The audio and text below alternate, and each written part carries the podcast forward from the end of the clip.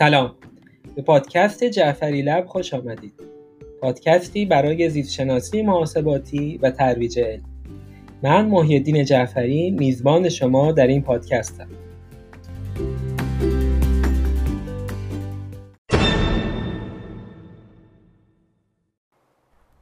قسمت هفتم.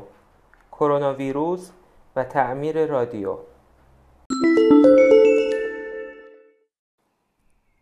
از ابتدای پاندمی کرونا تا کنون اخبار زیادی شنیدیم که درمان کرونا رو یافتیم یا حدس می‌زنیم که درمان کرونا در استفاده از داروی خاص باشه. مثلا اینکه دارویی می‌تونه دوره درمان رو از 15 روز به 11 روز کاهش بده اگرچه از لحاظ آماری تایید نشده. یا حتی خیلی احساسی تر مثل اینکه دارو مال ماست دارو رو به ما بدید به ما پس بدید. از این دست اخبار که گاهی در برخی رسانه تحت عنوان شایع هم شناخته میشه از همه طیفی منتشر شده. از طرفداران شبه علم داخل و خارج از ایران گرفته تا متخصصان علمی در سطوح و تخصصهای مختلف مثل تغذیه عفونی طب ایرانی ریه داخلی اورژانس و غیره.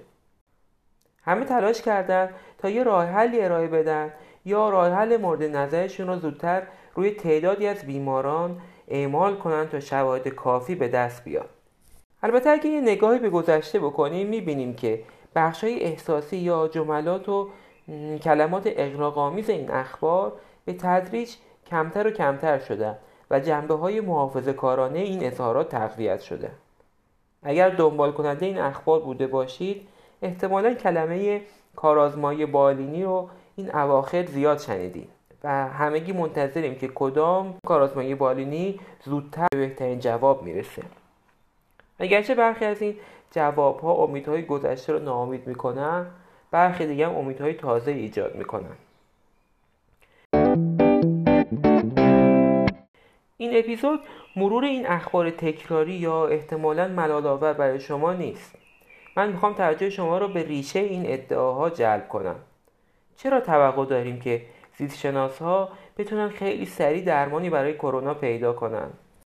زیستشناس ها که میگن به معنای کلیه که شامل سلول شناسا، ویروس شناسا، داروسازا، پزشکان، پیراپزشکان و غیره میشه.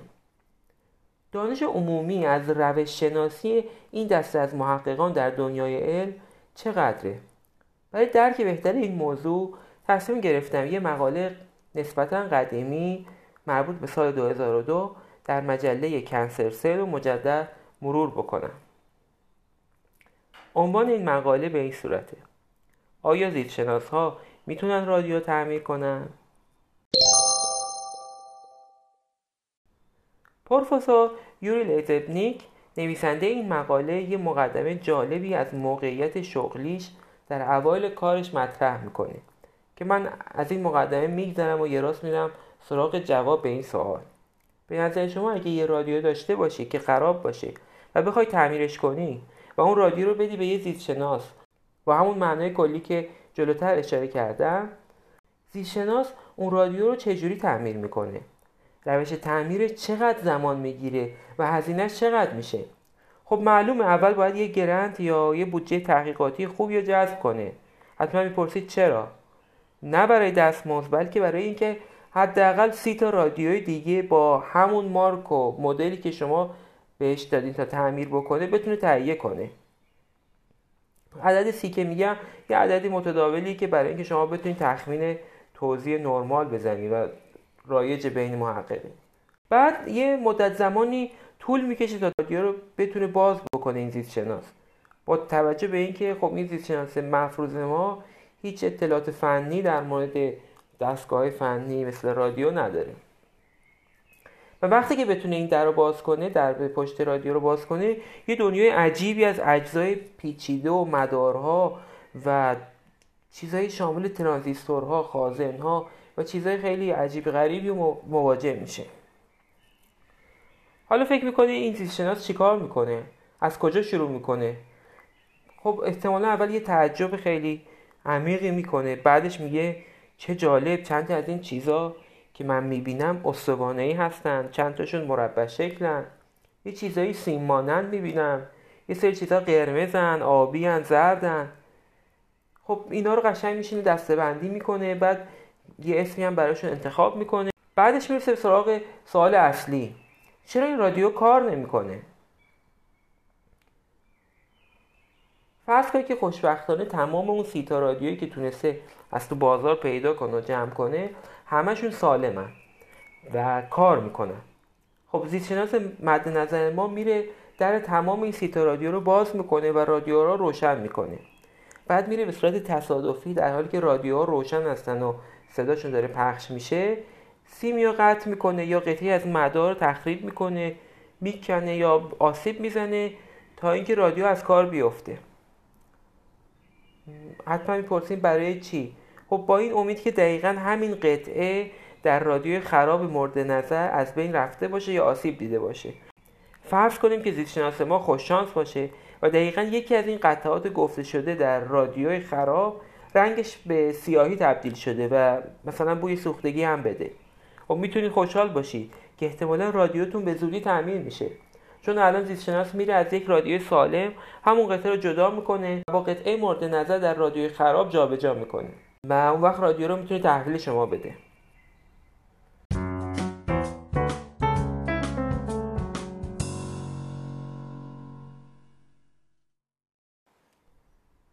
فکر می‌کنید که چقدر احتمال داره که برای هر رادیویی که خراب شده دقیقا همین سناریو اتفاق بیفته؟ اگر بیش از یه دونه قطعه دچار آسیب شده باشه و نیاز به تعویض باشه با چه احتمالی میشه موفقیت زیستشناس رو با همین روشی که توضیح دادم تخمین زد.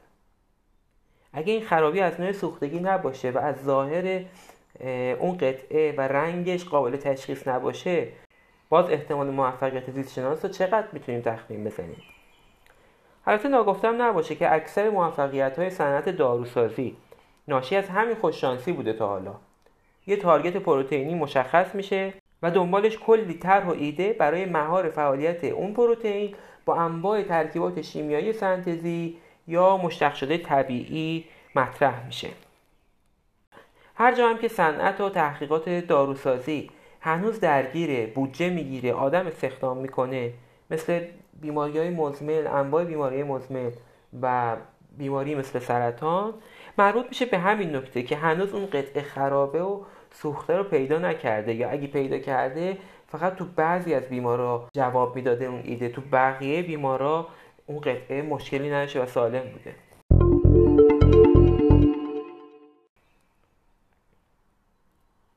حالا اگه بخوایم اظهاراتی که برای کرونا وجود داره رو توی مثال رادیو بیاریم فرض کنید یه روز همینطور که اون زیستشناس مورد نظر ما مشغول باز کردن در رادیوه و هنوز به هیچ یافته نرسیده یه دوست زیستشناس دیگه میاد بهش سر می‌زنه و در این قهوه خوردن با هم در مورد پروژه جدیدش صحبت می‌کنه.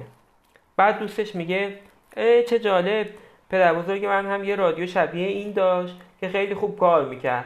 فقط بعضی وقتا که صداش قطع می‌شد با کف دست محکم به پهلوی رادیو می‌زد و مشکلش حل می‌شد. خود من هم چند بار امتحان کردم و موفق شدم. چرا این کار امتحان نمی کنی؟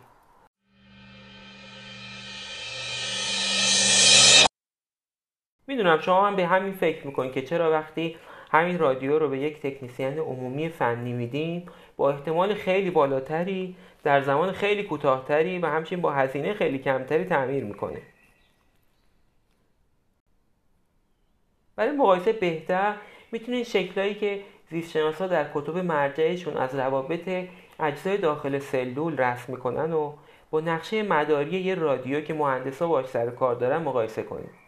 اگه بخوام به طور خلاصه تفاوت این دوتا رو بگم اینه که زبان مورد استفاده مهندسان کمی استاندارد و مشترکه. البته ناگفته نباشه که زیستشناسا هم خیلی وقت تلاش می‌کنن که زبانشون این سه تا ویژگی رو پیدا بکنه.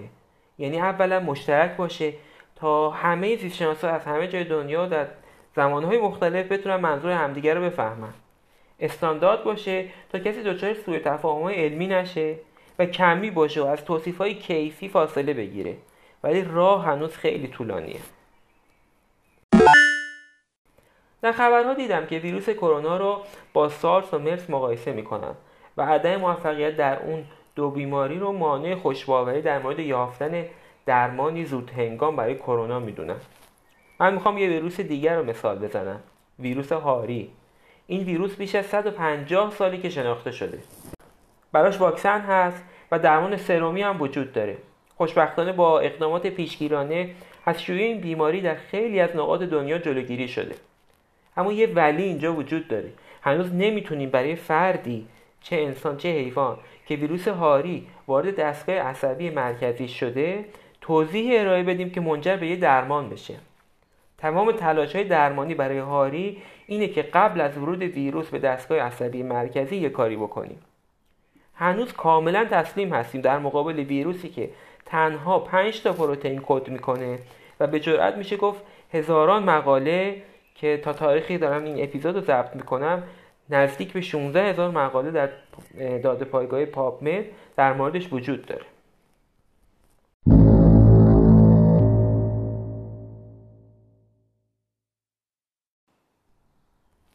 در ادامه با محمد رضا صادقی محقق پستاک در دانشگاه هلسینکی صحبت می‌کنم.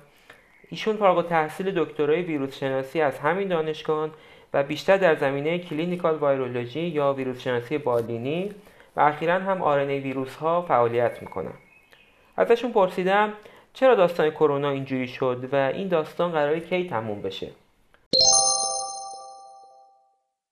تا کنون اطلاعات زیادی در رابطه با ویروس کرونا و بیماری ناشی از این ویروس از سوی متخصصان در این حوزه منتشر شده. اما هنوز تحقیقات در این زمینه ادامه داره و یافته‌های دانشمندان و محققان تو حوزه ویروس شناسی و در واقع بیماریزایی ویروس کرونا در حال وارد شدن به فاز جدیدی هست. نکته ای که نیاز به توجه داره اینه که اطلاع رسانی در رابطه با این بیماری در رابطه با این ویروس و عوارض ناشی از اون از اهمیت ویژه برخورداره اطلاعاتی که با دونستن اون افراد می‌تونن تا حد زیاد خودشون رو در برابر این ویروس واکسینه کنن قبل از اینکه به واکسن واقعی دست پیدا بکنن. همونطور که می‌دونید ویروس کرونا در اواخر ماه دسامبر 2019 در ووهان چین به عنوان یک ویروسی که باعث ایجاد یک بیماری حاد تنفسی میشه در اولین قدم شناسایی شد. و بعد اسم بیماری ناشی از این بیماری رو از این ویروس رو در واقع بیماری کووید 19 گذاشتن. بر اساس گزارش های موجود در دسامبر 2019 بعد از اینکه این بیماری از چین گزارش شد به سرعت بیش از 120 کشور جهان رو تحت تاثیر خودش قرار داد و بیشتر این کشورهایی که مرکز شیوع اولیه این بیماری بودند شامل چین، ایتالیا، کره جنوبی و ایران گزارش شد. نکته که هستش ما در گذشته پاندمی های ویروسی و یا باکتری کشنده ای داشتیم ولی نکته این هستش که در رابطه با کرونا ویروس در واقع مسئله به نوعی متفاوت هستش. و در همون اوایل شوی این بیماری زمانی که تلفات این بیماری حد بالایی نداشت و پاندمی بودن اون هنوز مورد تایید قرار نگرفته بود و اکثر کشورهای دنیا هنوز درگیرش نبودن این بیماری به نوبه خودش یک وحشت بزرگی رو در جوامع جهانی به وجود آورده بود. سوال اینه که چه چیزی می‌تونه باعث این همه وحشت بشه؟ خب بیماری بیماری هستش که به سرعت منتقل میشه و ما بیماری های داشتیم که در واقع سرعت انتقالشون خیلی بالا بوده ولی این همه وحشت ایجاد نکردن. در واقع این مسئله جای بحث و تفکر بسیار زیادی داره. البته که شبکه های اجتماعی نقش خیلی مهمی رو بازی کردن و باعث شدن آتشی که ناشی از این بیماری روشن شده و شعله ورتر بکنن و باعث ترس و وحشت چشمگیری تو جوامع مختلف بشن. اگه ما یه نگاهی به تاریخ بندازیم به گذشته نگاه بکنیم بحث بیماری ها از زمان خیلی دور در واقع بیماری های مسری و خطرناک مطرح بوده. بیماری های مثل آبله مرغان بیماری سل که باکتریایی هستش. و ناشی از باکتری Mycobacterium tuberculosis هست و یا بیماری مهلک و ویران کننده مثل بیماری plague یا همون مرگ سیاه که ناشی از باکتری Yersinia pestis هست بیان که در حال حاضر کماکان جوامع بشری درگیر بیماری HIV و و یا همین بیماری ایدز هستند. و نکته قابل توجه اینه که زمانی که این بیماری ها اتفاق افتادن شبکه های اجتماعی با این وسعت و با این حجم جابجایی حجم اطلاعات وجود نداشتن که, که بتونن حراس افکنی ایجاد بکنن. اما ظاهرا موضوع تا حدی پیچیده است که فقط نمیشه به این اطلاعات بسنده کرد. چرا که مثلا ما یکی از اپیدمی هایی که در دهه اخیر, در دهه اخیر اتفاق افتاد به نام بیماری آنفولانزا خوکی در سال 2009 برای اولین بار در مکزیک گزارش شد. و جان حدود نیم میلیون نفر رو تو دنیا گرفت. و در واقع در مورد این بیماری قضیه متفاوت بود. این در حالی بود که در واقع شبکه های اجتماعی وجود داشتن و ما حراس و وحشتی اندازه این ترس و وحشتی که این روزها در رابطه با کرونا ویروس داریم در رابطه با بیماری آنفولانزای خوکی نداشتیم. پس می‌تونیم بگیم که روی کرد و یا نگاه شبکه های اجتماعی به بیماری ها تغییر کرده به اپیدمی ها تغییر کرده و نیاز هست که این مسئله عمیقا بررسی بشه و به عنوان یک چپتری در علوم پایه بررسی مورد بررسی قرار بگیره و مورد در واقع تحقیق قرار بگیره. چون ممکنه که در سالهای آتی پاندیمی های دیگه وجود داشته باشه پس بهتره با فرهنگ مواجه با بیماری ها آشنا بشیم. بدانیم که اگه پاندیمی یا بیماری دیگه اتفاق افتاد چگونه با اون مواجه بشیم؟ و همینطور که در واقع ما واسه زلزله و سایر سوانه ستاد بحران تشکیل میدیم از همکنون باید به فکر باشیم. یعنی بیماری کرونا ناشی از کرونا ویروس یا کووید 19 درس خوبی به ما داد که برای پاندمی های بعدی خودمون آماده بکنیم. که پاندمی بعدی چی خواهد بود و ستاد بحران آگاه باشه که چه مواردی رو باید بایستی پوشش بده و چه نکاتی رو باید قبل از پیش قبل از اینکه کار از کار بگذره پیش بینی بکنه و به نوعی ترس و حراس رو کم کنه که چرا همین چرا که همین ترس و حراس و وحشت باعث تضعیف سیستم ایمنی بدن میشه و کمک می‌کنه که که خیلی از ویروس ها خیلی راحت تر کارشون رو انجام بدن و میزبان خودشون رو به راحتی از پا در بیارن. از طرف دیگه بتونیم به گونه اطلاع رسانی کنیم که این اطلاع رسانی ما در کمک کنه که شیوع بیماری کمتر بشه و پیش بینی های لازم رو انجام بدیم. در حال حاضر مهمترین چالش در واقع بحث واکسن هست در رابطه با کرونا ویروس ولی در آینده اگه پاندمی دیگه اتفاق بیفته نیاز هست که از هم اکنون به فکر ساختن واکسنی بر علیه اخبار جعلی باشیم. این خیلی خیلی مهمه به نظر من.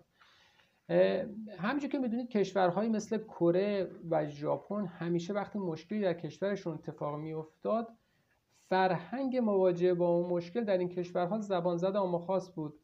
و یا در کشورهای مثل فرانسه و انگلیس، ایتالیا و کشورهای اسکاندیناوی شما یک گونه برخورد متفاوتی در رابطه با شیوع کرونا ویروس دیدین در این کشورها. مردم داروخانه ها و مغازه ها حمله کردند مواد غذایی دارو ماسک مواد ضد عفونی کننده رو خریداری کردند. نه تنها به حد نیاز بلکه فراتر از حد نیازشون. ما می‌دونیم زبان ترسی زبان بین المللی همیشه بر این باور است هستیم که بایستی مراقب باشیم و بشر همیشه از مرگ حراسونه. و به نیاز و پسنداز برای آینده توجه می‌کنه. ولی این مسئله به چه قیمتی و به چه نحوی به نظرم برمیگرده به بحران به نوع بحران و اینکه ما چقدر برای مواجهه با یک خطر آموزش دیدیم و چقدر آگاهی داریم. امروزه نکته که هستش باز بحث واکسن هست. و این سوال هست که که واکسن چه زمانی آماده میشه؟ ویروس کرونا یه ویروس جدیده و بیشترین چالشی که ایجاد کرده به علت جدید بودن این ویروس هستش. و تا زمانی که روی انسان تست نشه و مورد بررسی جامع قرار نگیره و تا اینکه محققان پی ببرن که سیستم دفاعی بدن به صورتی در برابر این ویروس به نحو عالی عمل می‌کنه به صورت قطعی نمی‌تونن واکسن رو تایید بکنن و در اختیار جوامع بشری قرار بدن. تا به حال یکی از نکات بارز این هستش که تا به حال ژنوتیپ های مختلفی از این ویروس گزارش شده که در نقاط مختلف دنیا با یکدیگه تفاوت دارن و این هم وضعیت و کار کردن رو واکسن رو سخت می‌کنه. یعنی اینکه آیا واکسنی که به صورت یک پارچه تولید میشه در برابر تمام ژنوتیپ های این ویروس که از نظر سکانس ژنومی با هم متفاوت هستن می‌تونه به یک صورت اثرگذار باشه یا اینکه این واکسن که در آینده قرار تولید بشه ممکنه فقط بر یک ژنوتیپ اثر خوبی داشته باشه در یک نقطه جغرافیایی خاص و بر ژنوتیپ دیگه نقطه دیگه جغرافیایی اثر خوبی نداشته باشه. البته خبر خوبی این هستش که کمپانی های مختلف از زوایای مختلف و از جوان مختلف روی این واکسن به صورت سکرت دارن کار می‌کنن که ممکنه بعضیاشون موازی کاری باشه چون در جریان کارهای همدیگه نیستن. و یا و یافت و نهایتا منجر به یافته های متفاوتی میشه که البته یکی از مزایای در واقع این تعداد زیاد کمپانی کار کردن روی واکسن هستش. و به حال واکسن ها باید از جنبه های مختلفی بررسی بشن و نهایتا ممکنه چندین واکسن از این تعداد مورد ارزیابی قرار بگیره و به عنوان واکسن خوب معرفی بشه و بشه در اختیار جوامع قرار داد یه واکسن زمانی می‌تونه در اختیار عموم قرار بگیره؟ این که که بتونه یه سری مراحل رو طی بکنه و یک سری خصوصیات خاص واکسن رو داشته باشه.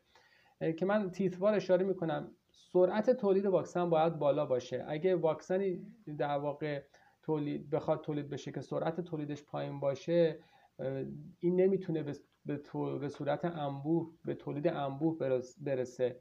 اگه پروسه طولانی داشته باشه واکسن خوبی نخواهد بود. نکته بعدی اینه که قیمت واکسن باید مناسب باشه. اگه واکسن قیمت مناسبی نداشته باشه نمی‌تونه در اختیار همه جوامع قرار بگیره. پس واکسن خوبی نخواهد بود.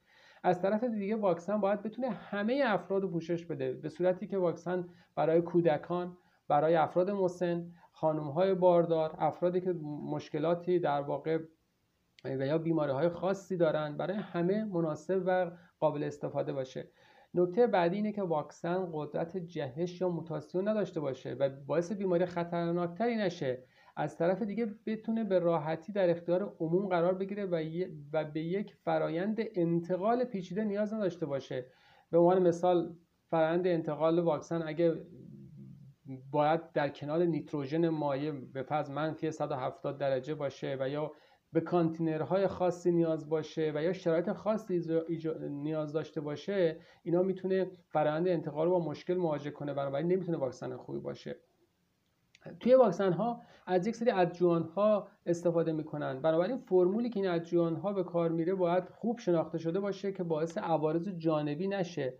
از طرفی یک واکسن خوب باید ایجاد حساسیت نکنه. یعنی به محض اینکه تزریق شد به افراد ایجاد حساسیت نکنه و از طرف دیگه ایجاد مشکلات زیستی نکنه. و به نحوی که بازمانده های واکسن در حین فرایند تولید و غیره باعث ایجاد مشکلات زیست محیطی نشه. یکی از نکاتی که باز خیلی حائز اهمیت هستش این که واکسن باعث ایجاد خود ایمنی نشه و این نگرانی وجود داره که پاسخهای خود ایمنی به دنبال واکسیناسیون ایجاد بشه و این یکی از نکات مهمیه که در تولید واکسن باید مورد توجه قرار بگیره. بحث خود ایمنی در رابطه با یا اتومیون در رابطه با بعضی از واکسن ها و یا بیماری ها در قبل در قبلا وجود داشته که به عنوان مثال در رابطه با بعضی از عوامل بیماریزا وقتی وارد بدن شدن سیستم ایمنی بدن بر علیه خود بدن شروع به فعالیت کرده و یک سری مشکلات خیلی خطرناک و کشنده رو ایجاد کرده و بعد حتما به اونا توجه بشه. و در پایان نکته که می‌خوام اشاره بکنم در خوشبینانه ترین حالت ممکنه واکسن تا اواخر سال 2020 میلادی در واقع تولید بشه و اگر آماده بشه مطمئنا ابتاب ساکن در دوزهای خیلی بالا تولید نخواهد شد. مطمئنا افرادی که در ابتدا در واقع در افراد های ریسک هستن بتونن از این واکسن استفاده بکنن. مثلا کودکان و یا افراد مسنی که سیستم ایمنی اونها افراد مسن و یا افرادی که سیستم ایمنی اونها دچار مشکل هستش در اولویت قرار بگیرن واسه دریافت واکسن.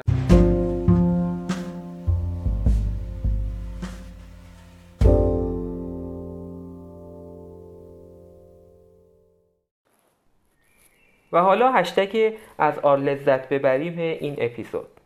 این دفعه در مورد نامگذاری و قواعدش در آر صحبت شده. محمد ناجی هستم. در هشتگ از آر لذت ببریم. در این اپیزود درباره قراردادهای نامگذاری در برنامه نویسی آر صحبت می کنم. اکثر زبانهای برنامه نویسی دارای قراردادهای نامگذاری برای توابع و متغیرها هستند. که عموم کاربران پذیرفتند. در زبان برنامه نویسی آر این گونه نیست. و با بررسی وضعیت نامگذاری ها در آر متوجه میشیم که مدل های نامگذاری مختلفی توسط کاربران و توسعه دهندگان آر استفاده میشن. زبان های برنامه نویسی قراردادهای نامگذاری مدونی دارند که از طرف سازندگان برنامه ارائه میشن. اما زبان آر پیشنهاد مشخصی برای نحوه نامگذاری ارائه نمی‌کنه. این عدم هماهنگی در شیوه نامگذاری به یاد آوردن نام صحیح پارامترها و توابع رو دشوار می‌کنه. مثلا دو تابع مختلف ممکن است نام یکسانی داشته باشند و تنها اختلاف آنها نحوه نوشتن نام تابع باشه. در ادامه چند نمونه از قراردادهای نامگذاری در برنامه نویسی آر ذکر میشه.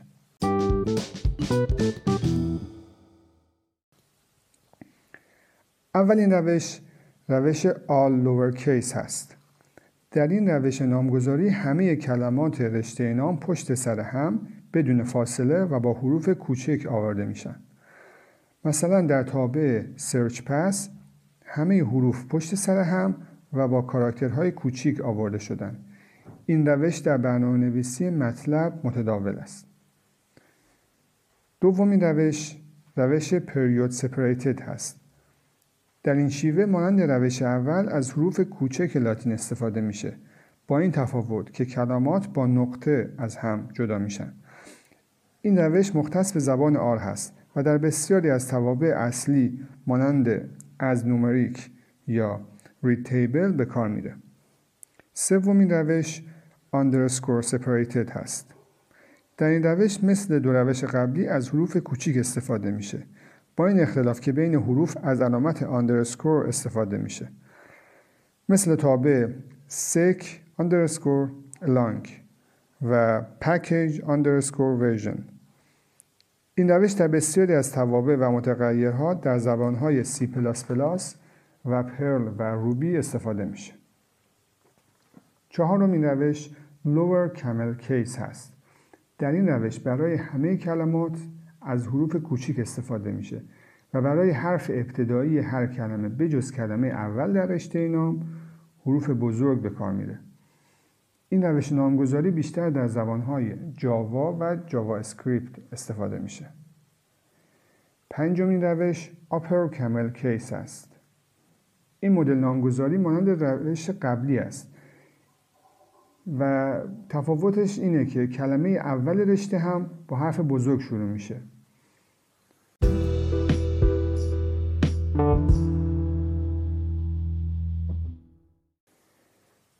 اگه شما به تازگی کار با آر را شروع کردین و می‌خواین بدونید چه روش نامگذاری مناسب تر است پیشنهاد می‌کنم که از یک فایل راهنمای نامگذاری در آر استفاده کنید. شما می‌تونید با جستجوی کلمه R Naming Convention در گوگل منابع متعددی را پیدا کنید. برای نمونه Bioconductors Coding Standards و Google's R Star Guide می‌تونن شروع خوبی باشن. قبل از انتخاب یک قرارداد نامگذاری باید در نظر بگیرید که چه روش نامگذاری در حال حاضر توسط جامعه کاربران آرد بیشتر مورد استفاده قرار می‌گیره.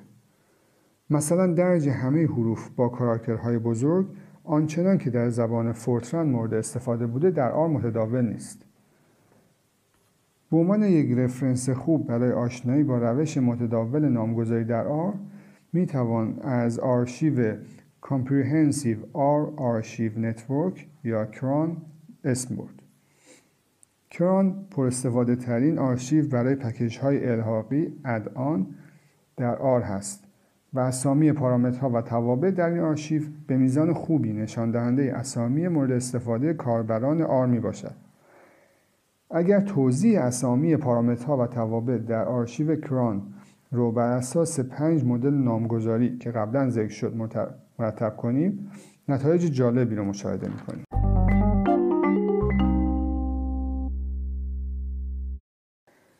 بر این اساس دو روش lower camel case و period separated با بیش از 50 درصد استفاده پرکاربردترین روش های نامگذاری پارامترها و توابع در آر هستند.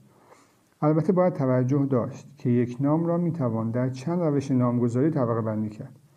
مثلا روش های all lowercase و period separated و underscore separated تا حدود زیادی همپوشانی دارند. مطلب دیگه اینه که تا چه میزان استفاده از چند روش نامگذاری در یک پکیج متداوله. با بررسی نامگذاری ها در آرشیو کران متوجه میشیم که 43 درصد پکیج ها تنها به استفاده از یک روش نامگذاری اکتفا کردند.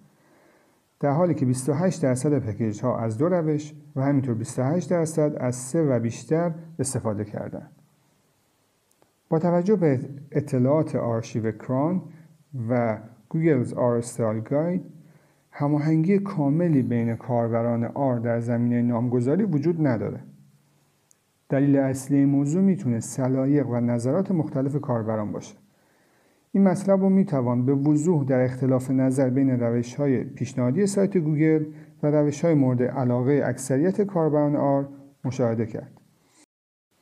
توسعه دهندگان پکیج های R و نویسندگان کتاب های آموزشی در این زمینه با هماهنگی بیشتر و افزایش آگاهی در این زمینه می‌تونند به یکسانسازی نامگذاری ها در برنامه نویسی R کمک شایانی انجام دهند.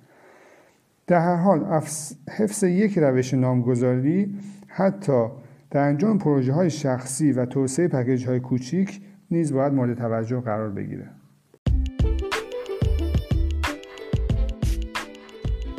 امیدوارم این پادکست را دوست داشته subscribe کنید و عضو بشید و اگه احساس کردید که مفید هست به دوستانتون پیشنهاد کنید. منتظر نظرات ارزشمندتون هستم.